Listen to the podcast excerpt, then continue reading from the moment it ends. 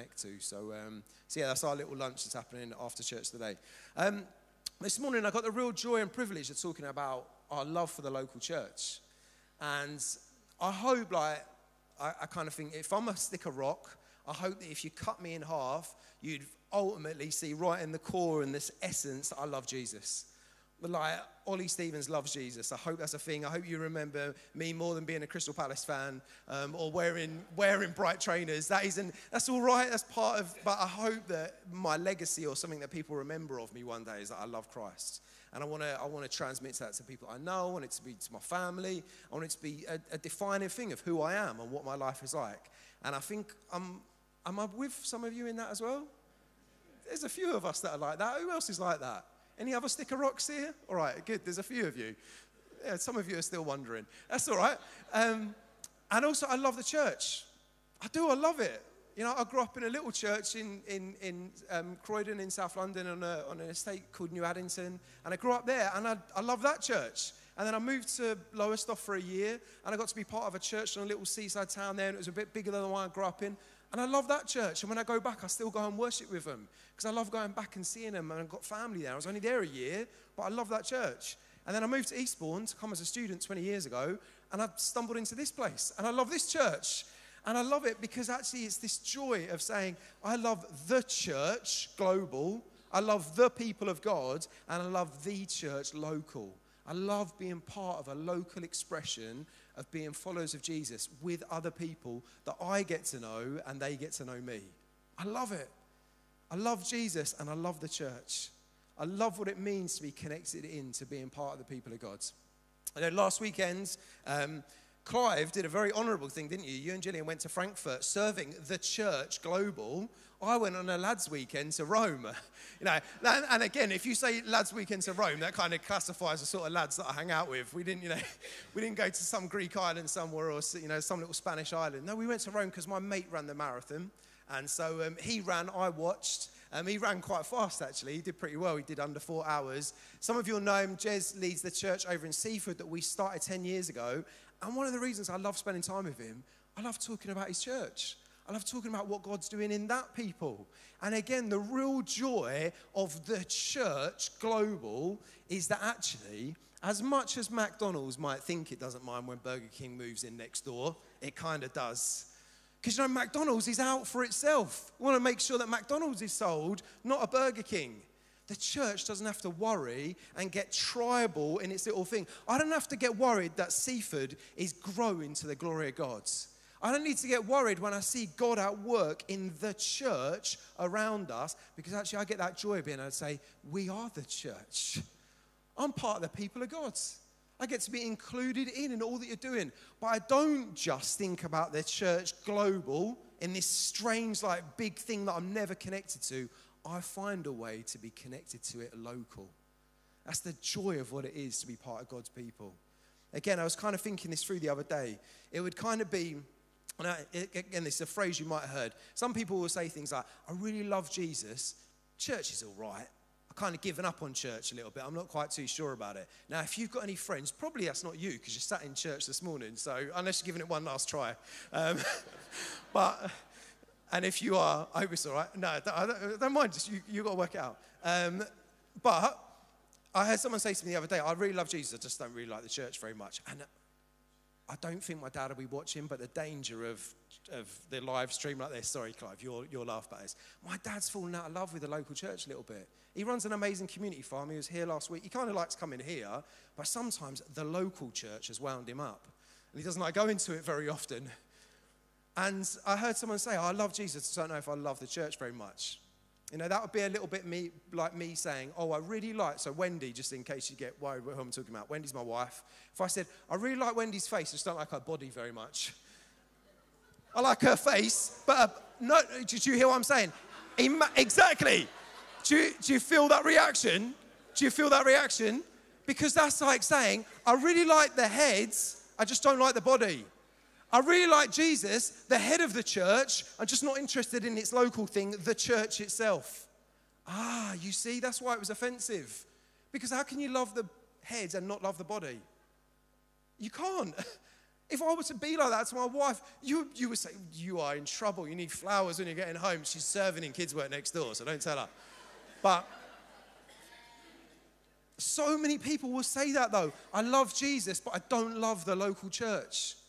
Jesus is the head of the church. The church is his body. We're the body of Christ. We're the way that we work and interact and love one another with all of its warts and all, with all of its you know, flabby bits that are around the outside. It's all right because Christ loves it, because we're his body. And so if we love the heads, if we love Jesus, we love his body, we love his people, and we love to be part of it. And ultimately, you are part of the body of Christ. And one day, we're going to see it in all of its glorious fullness.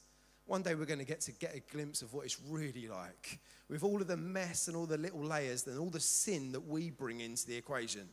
So, why is it a little bit flabby and fat and ugly at times? Because we bring our own sin into the scenario, bring our own baggage and work into it. Sometimes we bring in our own little divisions and pockets of, yeah, but I'm not really like them.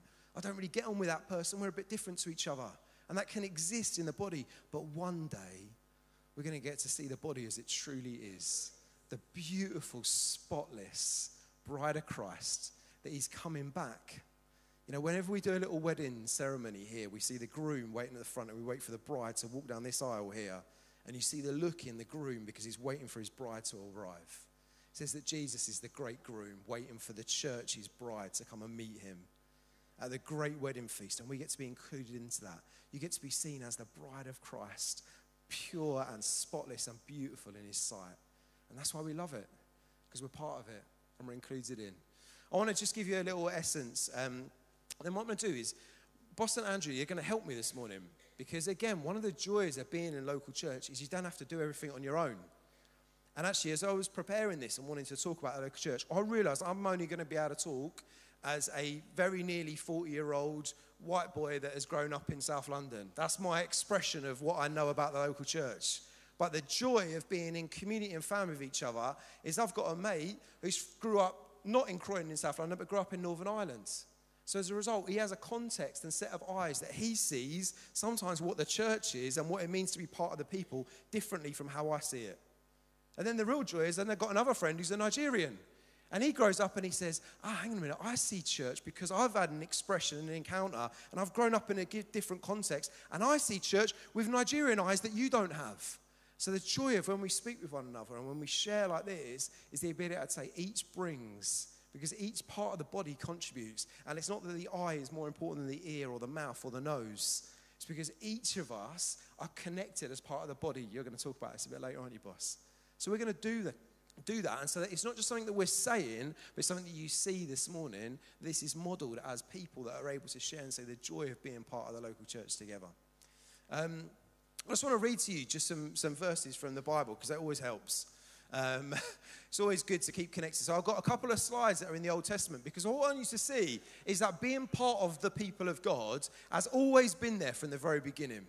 So you might, some of you will love this. You'll be, we've got quite a few Bible verses. You might be flying around in them today. But I just want to read you some verses, and this is sort of chronologically going through the book itself. So the Bible's this collection of books, but we're going to chronologically just travel through from the very beginning, the first book, Genesis, starting to see how actually all the way through to Revelation, God's desire has been to have a people not just to have individuals who encounter him, but to connect us into being part of a people together. So, what does he say at the beginning?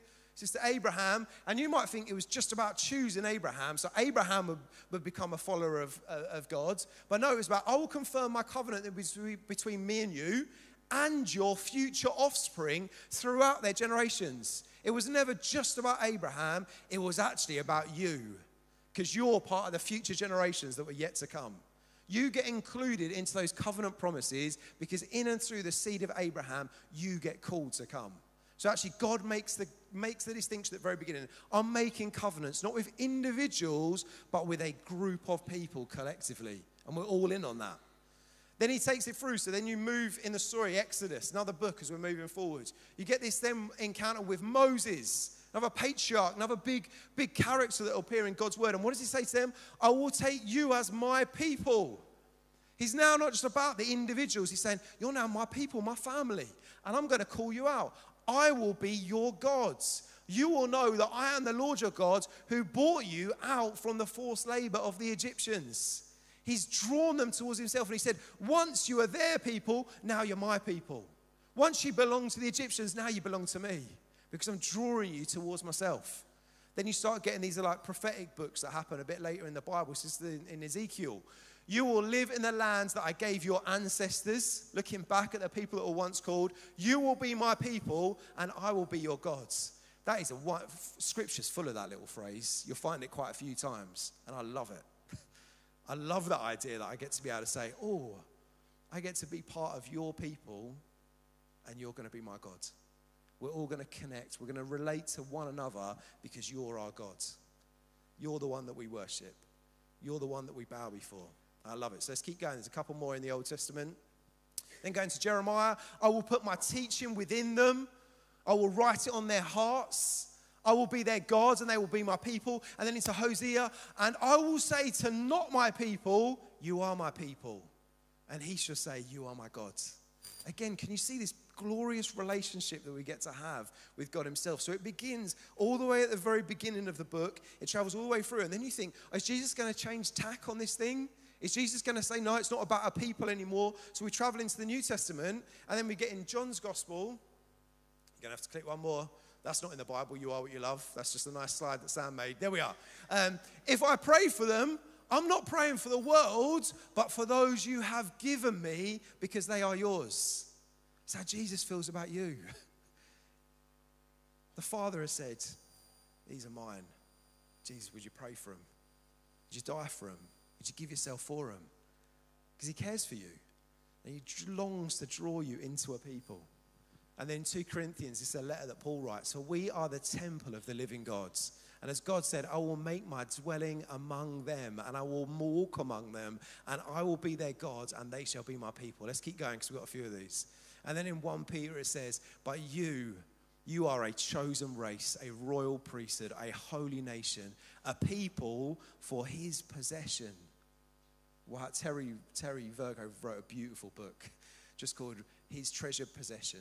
What it is to be part of the people of God, treasured by him significant, loved, so that you may proclaim the praises of the one who called you out of darkness and into his marvelous light. Once you were not a people, but now you are, say it with me, you are God's people. Come on. You had not received mercy, but now you have received mercy. Your identity, and Andrew's going to touch on this in a minute, your identity has completely changed because of your relationship with the living God. Once you were not a people, now you're a people. Once you had no mercy, now you have received mercy. And I heard, oh man, and this is where the story ends. Sorry, spoiler alert. You know, we're getting there. How to ruin a book, eh? Tell you how the book finishes. I heard a loud voice from the throne, and it was saying, Behold, the dwelling place of God's is with man. Oh, I don't know. I hope your heart, like, if you're a Christian, I hope your heart, like, just a little bit in your heart just goes, oh, that feels warm. the day in which the dwelling place of God is with man. He will dwell with them and they will be his people. And God himself will be with them as their gods. And that is a glorious day that we look forward to, but one that we don't just have to look forward to, one that we get to reenact today. That's why we're in church, because we're reenacting. Could you just keep that revelation one up for me? Cheers, sire. We're reenacting some of that today. We're reenacting what it is to arrive and say, Oh, I feel like I'm in the dwelling place of God. That's why it's funny, isn't it? Because you sing a song like, This is what heaven sounds like sometimes I might think, oh, I hope it sounds a bit better than that sometimes. No, no, that sounds rude, doesn't it? I didn't mean it that way. As I was saying it out loud, like the cogs were turning, I was thinking, I didn't want it to sound rude. But I'm just like, oh, you know, bit more bass. I'll have a bit more bass now. Oh, I'd like a bit more drums in that bit. No, no, the glory of what heaven sounds like is it's a people giving praise and worship to God. It doesn't, need, it doesn't need to be supplemented by other things because it's an outpouring of our own heart. If you've ever been around people that are just pronouncing their love and adoration and worship for something. So when I'm in Rome last weekend, I'm at Lazio Roma at the Derby. I tell you what, that sounded a bit like heaven in some ways. you know, the Lazio fans just singing and shouting and rejoicing. And when they scored a goal, and I'm not a Lazio fan, but they grab me and they pull me into this embrace and they're bouncing on the chairs. And I'm around all these Italians that are screaming at each other. And, and I'm, I'm there and I'm like, whoa, maybe this feels a little bit like heaven. And we're going to be rejoicing, not because someone's kicked a ball in a net, but because the Son of God is with us and we see him seated on the throne with all authority and all power. I hope I'm around Italians when I'm there, the way that they're going to worship. I want that embrace. I want that feeling of being connected because I get to be part of the people of God. Get to see what it's like. And that's what we're doing here. That's why this, is, this isn't hype. It's not what we're trying to get us to clap or have a drum going. It's because we want people to encounter what it's like to know God and to be known by Him, to be included into the people. And we all got a role to do in that. It's not just one or two individuals' role. All of us collectively are engaged in this idea of coming and bringing praise and worship and adoration to God from every tribe and tongue and nation and people group and generation after generation and gender and slave and free. All of us get collectively to come and bring our praise and worship and adoration to the one, the one who's done it all on our behalf and who welcomes us into his family. It's the joy of being part of the people of God's.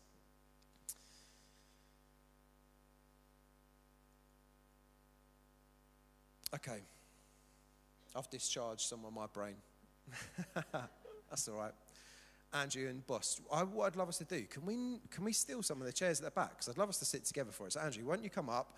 What I want to say is, so, Andrew, how long have you been part of the church here? Have I known you since I first arrived 20 years ago? It's probably, uh, yeah, 20 odd years ago.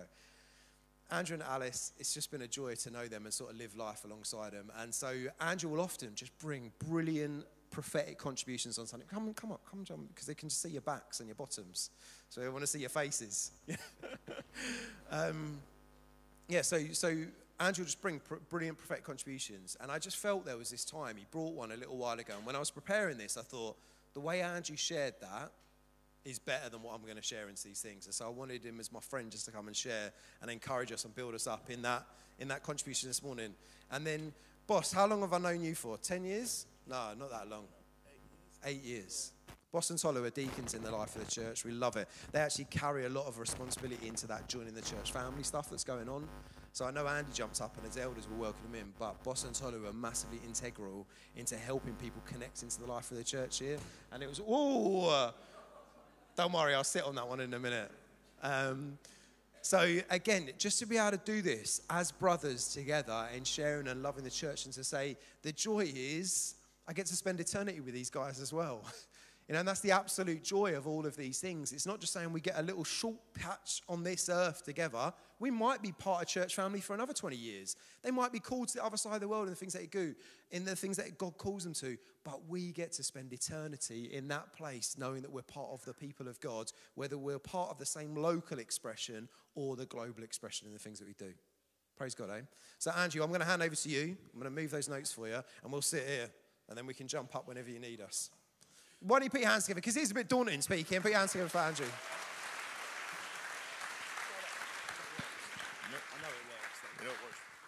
Right, I would love to say I've got this all really well prepared. I don't have a clue what I'm going to do. Um, so pray like crazy if you fancy it. It'd be very helpful. Um, so there's a saying back where I come from um, if you are all things to all men, you're nothing to nobody. Now, that's an interesting phrase. And if you know your Bible, it's not actually scriptural, it's, it's, it's kind of a twist. And our culture does that a lot. Culture twists things that are true into something that isn't true. Because what the Bible actually says is Paul said, I became all things to all men that by all means I might win some. I became all things to all men that by all means I might win some. Our culture says, if you're all things to all men, you're worth nothing.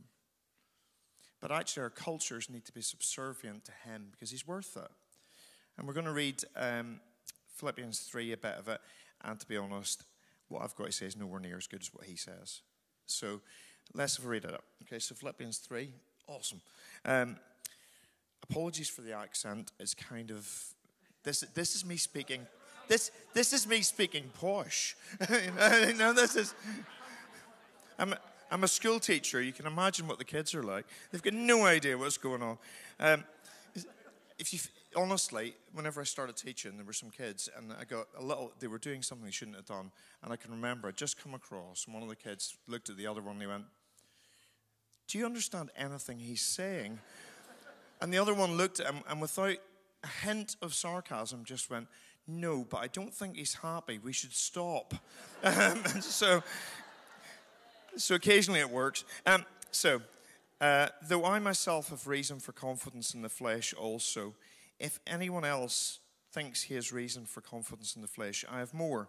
Circumcised in the eighth day of the people of Israel, of the tribe of Benjamin, a Hebrew of Hebrews, as to the law of Pharisee, as to zeal, a persecutor of the church, as to righteousness under the law, blameless.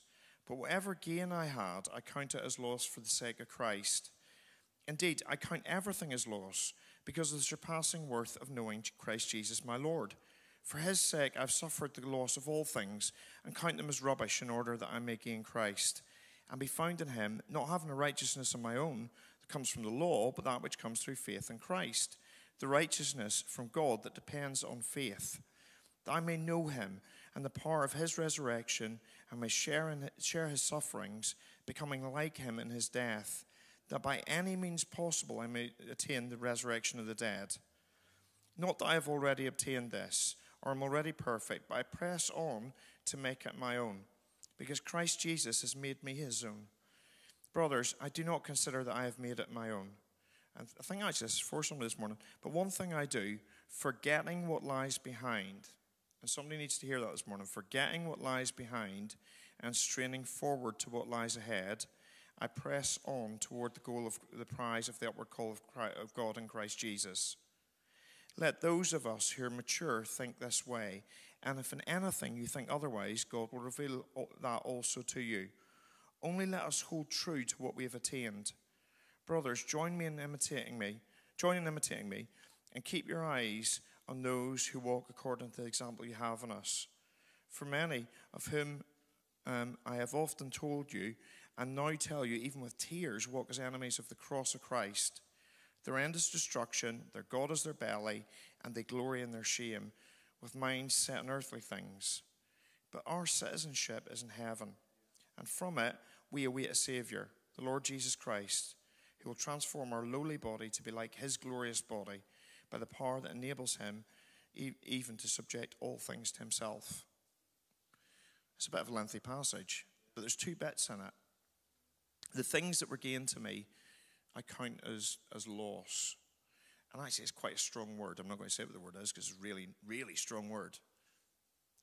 The things that are gained to us can be all kinds of things. So I want to take you back to the heady days. Now, Trevor Michael, I don't know where he is. Yeah, he said, "Are you going to wear your Ireland rugby top?" It was.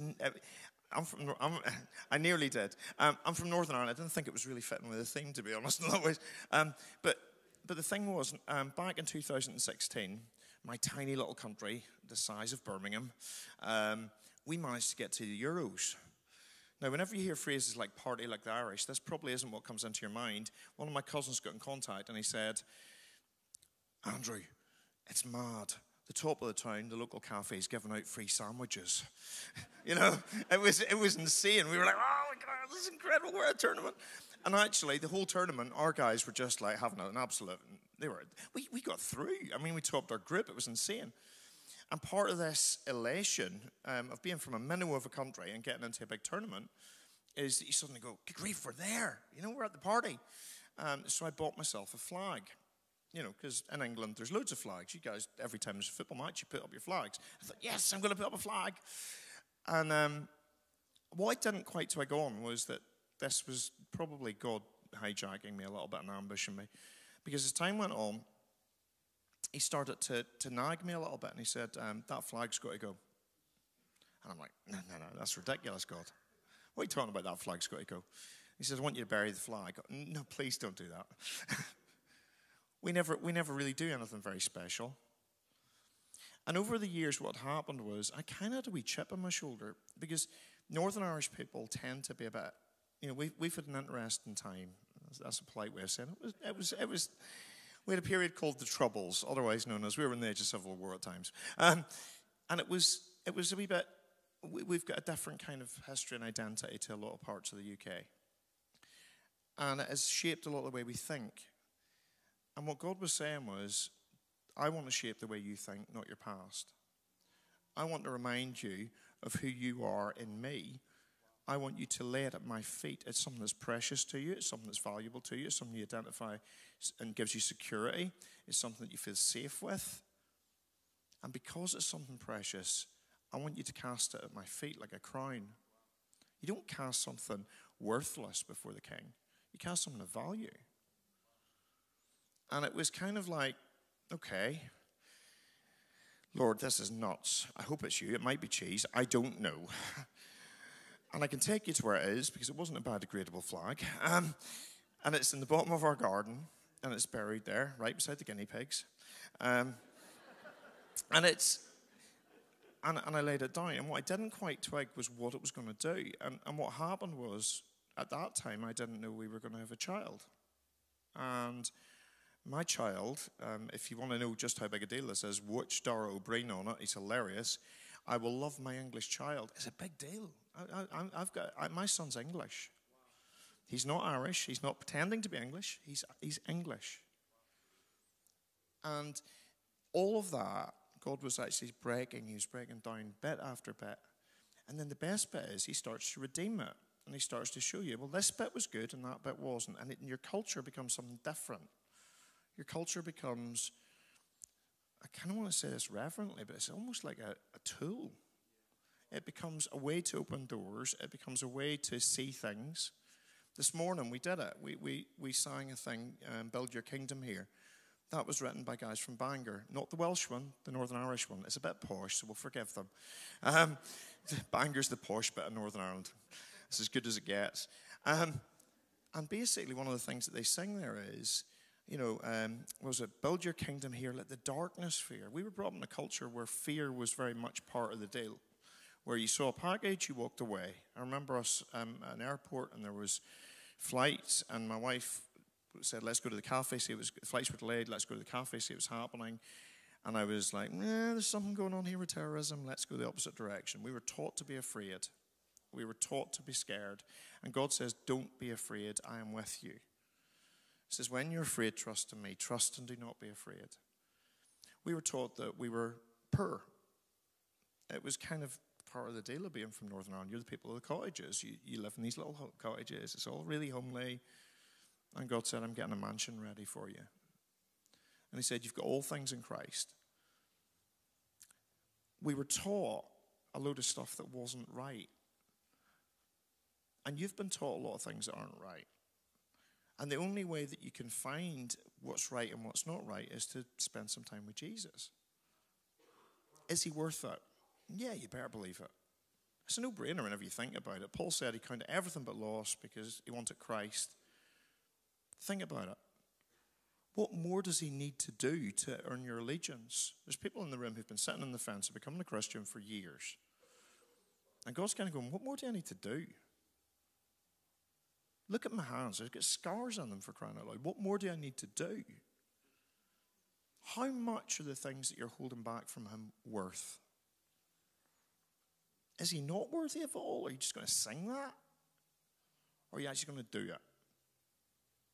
Sorry, that's the Northern Irish side of me. We're a bit direct. And I, I love Paul. I love him because he's the most direct, blunt, fiery, you know, he's brilliant. He's, he's got that about him. And I love that, that he says, everything that was gained to me, I count it but loss. He says, our citizenship is of heaven. Live like it. Be a colony. Be, exert influence in our society, change it, show it, show what it's like to be people who love Jesus. Now, I would love to sit here and say, yeah, I'm doing that every day, but I deliberately wear my dirty shoes because this reminds me. it's not always the case. Okay, give him, give him your dirty shoes this morning. If that's all you got, give them to him. If you're sitting going, I don't really have it sorted out, okay, give him your mess. But whatever you've got, cast your crowns at his feet just going to finish with this. There's an Irish thing that is very old. We were taught this in school. The Bible says that the, in Revelation, every nation, every tribe, every tongue, and it kind of resonates because in England you've got all these kings. You know, get King Henry the I don't know. They go. There's loads of them, aren't there? Loads of Henrys. Um, Henry the fifth, sixth. We, we didn't. We did a bit of that. But the school I went to was a bit radical. They kind of did Irish history as well. And we don't really have kings like that. We had a thing called high kings, and there were only ever really four of them. And the reason why there was only ever four of them was to become the high king, you had to go around all of Ireland and get every single king to bow at your feet. You had to have every single king kneel before you and say, You are the king, you're worthy of it all. So we only ever got four because it was actually quite a dangerous journey. It was a difficult thing to do. And a lot of people trying to do it would tend to die in stuff. And whenever we sing, You're the King of Kings, in my head, that's what it means. You're the king of the bit of your life that you're in charge of. You're the king of your family. You're the king of, of, of where you are. You have authority. And Jesus says, Cast it at my feet. Whenever it says every tribe, every nation, every tongue, you can't be the high king of heaven unless it's every king, every nation, every tribe, every tongue. You don't get to be the high king unless everybody bows before you. And the beautiful thing is, the gospel says one day they will.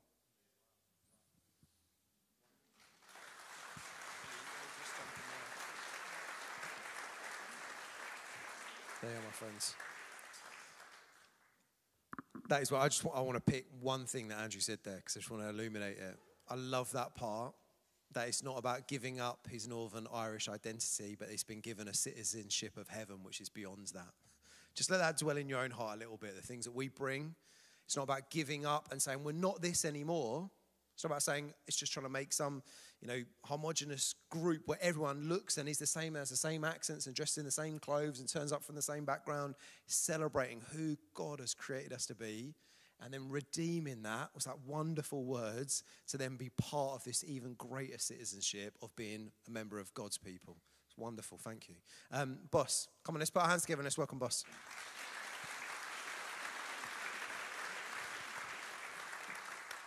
Morning, church. Morning, everyone. Well, um, I tend to waffle a lot, my wife says. So I've decided to just write down a few things so I don't take too much time and I'm out of here. So, my name is Olatibosu Olunloyo, and I'm a Nigerian. And for someone who is far away from his home country, I would say that you, I mean, if you're far away from your home country, you, you get to see the best and the worst of the people wherever you go. And I mean, if you, you, you'd have so many lovely experiences, and then just that one bad one, just like, what am I doing here exactly, God? So, one of those not so pleasant experiences for me would be racism. Yeah, that's the elephant in the room. Everyone knows that, isn't it? So, the sad thing about that is that if we've, we've got a room filled with people from different cultures, and if you would ask anyone, most people of color, they would have had this experience at some point. But I'm, I'm, I'm not going to ask anyone to indicate if they've had that experience. No, that's not what we're here to do. But you see, the, the thing about it, the, the sad thing, I think one of the sad things for me is that my children who were born in this country also experience the same thing just because of their skin color. Now, that is a sad thing. And I mean, thank God for, for, for the black community here. I mean, here in Eastbourne and here in the UK. And in some ways, for people like me, that, that helps you to just re- get back some sense of identity because you see people who are like you, even though people go, oh, yeah, you don't belong here, you don't, you still get to see people who were like, yeah, we're in this together, let's do this together. And I'm just so grateful for a community like, a community like that.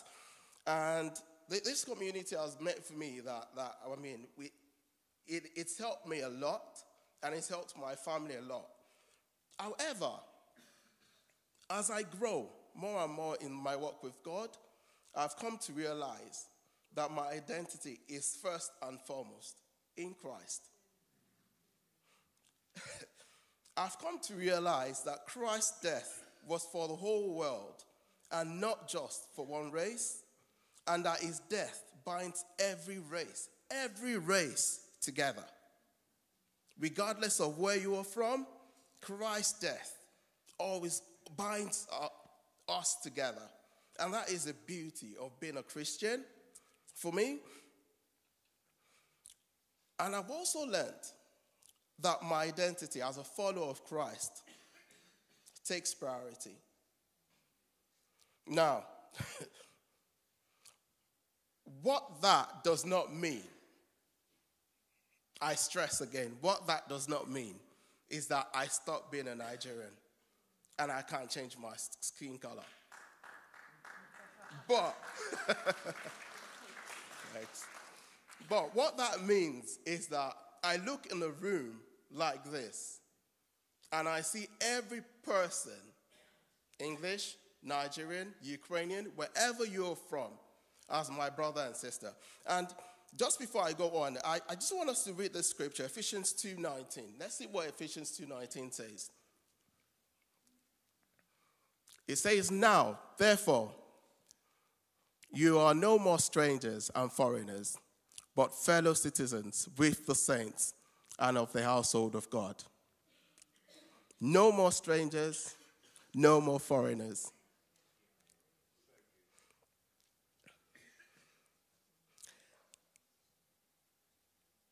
And can I say this that if you're in the room and you're from a different culture, that that is you, the scripture is talking about up there. And guess what? If you are actually from the English culture as well, that is you, the scripture is talking about there. So that is, that binds us together. That is my point. And I'm, I'm, I'm also so, I'm so grateful to God for the level of diversity in this room. I, I look at I look at a lot of churches, and I've been, I've been to a, a few churches here in the UK, and I can easily tell you this that the level of diversity in this room is rare, very rare. And I am so grateful to, to God for that, for every culture represented in this room. For me, every culture represented in this room represents a different flavor, and as a church, we have the amazing opportunity of bringing together these different flavors.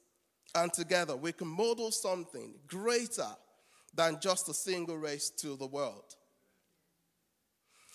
This means that we can show the world how different it can be when different, how beautiful, sorry, it can be when different races come together and identify as one. And what I mean by that is this it's, I mean, out there in the world, sorry, I've got, I've got, my mouth is really dry now, so, so I keep licking my lips. But um, what that means that for, for, as far as we are concerned, what I'm trying to say is this that we, as Christians, coming together, being brothers, means that we can actually do something that the world looking in, because the world is always looking in. The world is always looking in. And they're looking in and saying, let's see what these guys are up to. Let's see if this experiment will work.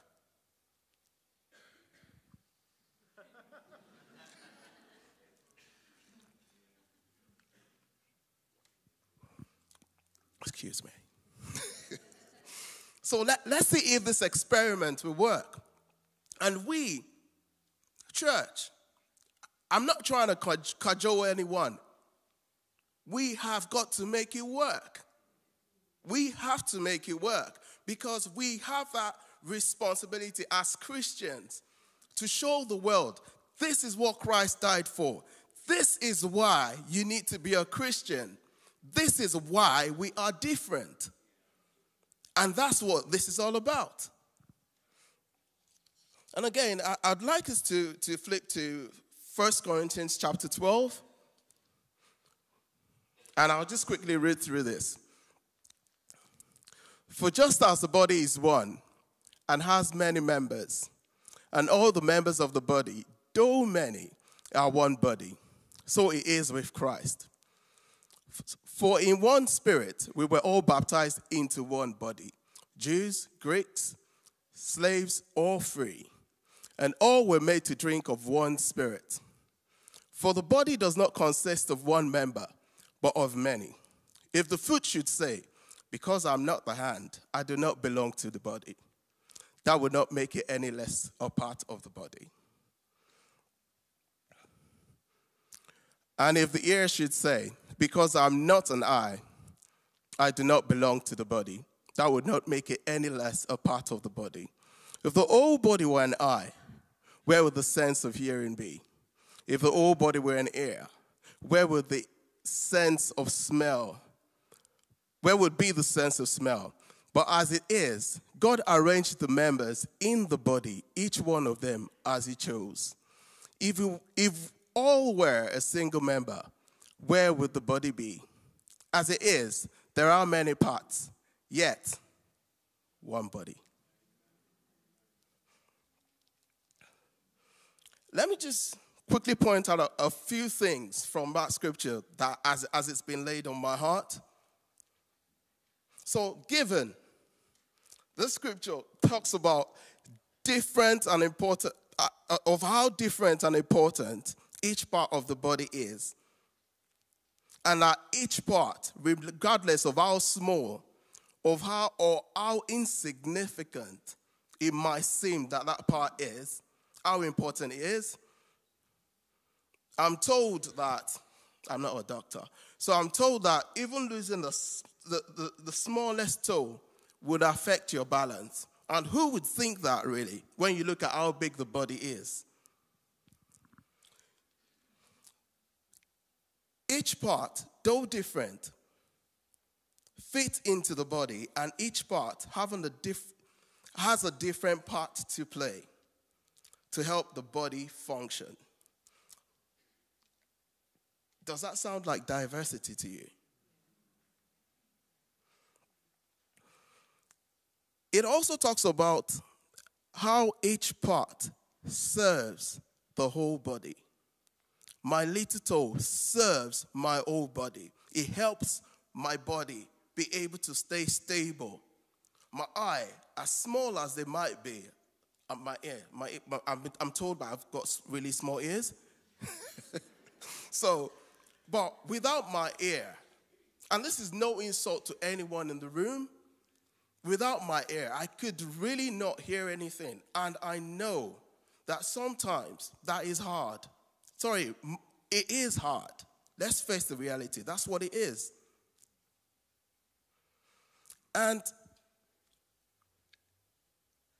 regardless of what age, status, or wherever we belong to on the social structure, whatever color, whatever stage of life that we're in, whatever sex that we are, we do have a part to play. And that's why it, it, this is not just about the elders or the deacons or everyone that works in the church office. This is about you and I. This is about everybody right here in this room. We all have a part to play. And I believe that there are lots of opportunities here at King's to be able to serve, to bring that part, to, to play your own part. And I would just like to really invite you to say that if you don't belong to any, any group or, or any serving team in the church, can I just encourage you to please check where you think that you fit and just explore that and see how you can play your own part. Because it's by playing, it's by each of us playing our part. That's how the body can come to its full potential. And that's what we need. Because for us to really function as Christians, for us to really function, because God is, yeah, God has called us to be Christians, to be a family, but ultimately, God has called us out there into the world because that's where the work is. A, a, a, lot of the work is out there. So, church, what I'm trying to say is this that for us to be able to get there and actually do the work, we need to get our acts together. And that is what I'm inviting you to. And I think Oli would permit me to, to do that, to invite you to be a part of that. And that, that's really all I was going to say. But as we were praying this morning, we were in there this morning and we were praying. And I just felt like God was telling me, God, God reminded me about the parable of the talents, about the rich man that gave, about each of giving talents to his, a servant. And the Bible records that. So, so one was the one that was the one that was given the, the least decided to bury his one. And when the, the, the, the, the, the rich man came, took the talent from him and gave it to the one that had the most. And the question will always be why did he have to give it to the one that had the most? Why not the one that had the second most? But you see, God reminded me in there and said something, and I felt like God, God, God actually told me to tell the church this morning that to whom much is given, much is expected. Amen.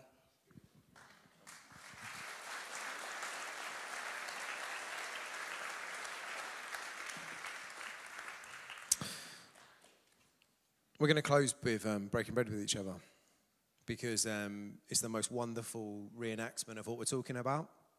You know, you've listened very, very well behaved for a long period of time. But there's something more than just listening, there's something of doing. It's part of why we sing, it's why the things that we do. This is a sacrament, it's an act of grace, it's a way in which we, we enact what we're doing now. And so, what I really want to invite is um, there's stations around the outside, there's, there's breaking but um, Caleb, guys, could you come and join me so we can have some just music playing behind? Thank you. There's four stations that are in the corner of the room. And actually, I've been saying to some of the elders and deacons here, I've asked them, and you might see it sometimes. I often go and stand by the table. I'm not doing it to watch whether or not you paid your fees to get pick up the breads. I'm doing it because I want to enact that this isn't an individual task in which we do. There's a danger here because we put them in individual cups. There's a danger that it feels like just my little journey of me meeting with God. No, we come to one cup, come to one body. And we come in one moment collectively as the people of God to be administered to this act of grace that Christ is the unifying factor in all that we do. You know, it's Christ that's at the center of all of this. Because actually, the danger is if we try and build church on commonality, on the things that we like and shared passions and shared interests, different gender groups, different age groups, different nationalities. Actually, I will only ever connect you and incorporate you into people that look and sound and smell like you. But actually, the joy of the church is, is this beautiful, multifaceted thing, this diamond, with different faces of every tribe and nation and tongue and color. And they all come collectively together and they beautifully just demonstrate what it is to know Christ, to display Him, as Boss said, to the world that we live in. So as we come to the table, we come as one. There's no, there's no, there isn't Waitrose bread on one table and Asda one on another, and you know that one that we've just picked. That isn't how this works. There aren't better seats that someone's paid for and you just get to sit in the other one. No, we come as a people collectively to one cup to one baptism, to one Lord, to one Savior, to one who gave himself for us freely, for all that would choose to put their faith and trust in Jesus. So if you're a follower of Jesus, if you've put your trust in him, the table is open to come to. If you haven't yet put your trust in Jesus, that's the way you enter by putting your faith and trust in his death and resurrection on your behalf. So, what I'd love to do is actually, if you're a life group leader here, because some of the life group leaders, these are all people that lead little small groups in our church. Could you stand up? Could you come to the table first? Just, yeah, life group leaders, start coming to the table. Because what I want is I want these people to linger around. And if you're just trying to connect into church life, each of these people host or run things in their home each and every week. They open up their homes or they open up small groups, they open up God's words, and they would love to welcome you into their groups.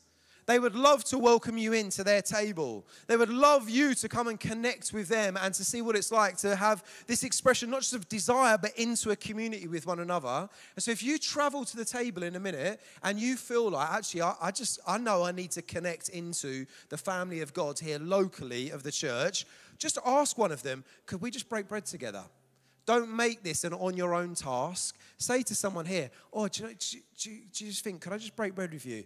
Andrew and Alison, can I just break bread with you for a second? I'd love to. You won't know their names, but just ask one of these people because I don't want anyone to feel on their own breaking bread today. I want us to be done as community, as the local church expressed with one another. So, if you're a follower of Jesus now, let's all stand to our feet. The band are going to play through. When you head to the table, you can start making your way into the aisles. There's aisles there. Start making your way to the table. And once you've got some bread and some wine, and maybe if you've asked one of those life group leaders, why don't you start to pray with one another? Thank God for this local expression of church. And the bands here are going to play through, and then we'll land in worship and we'll finish in about five minutes' time. It's wonderful. Thank you.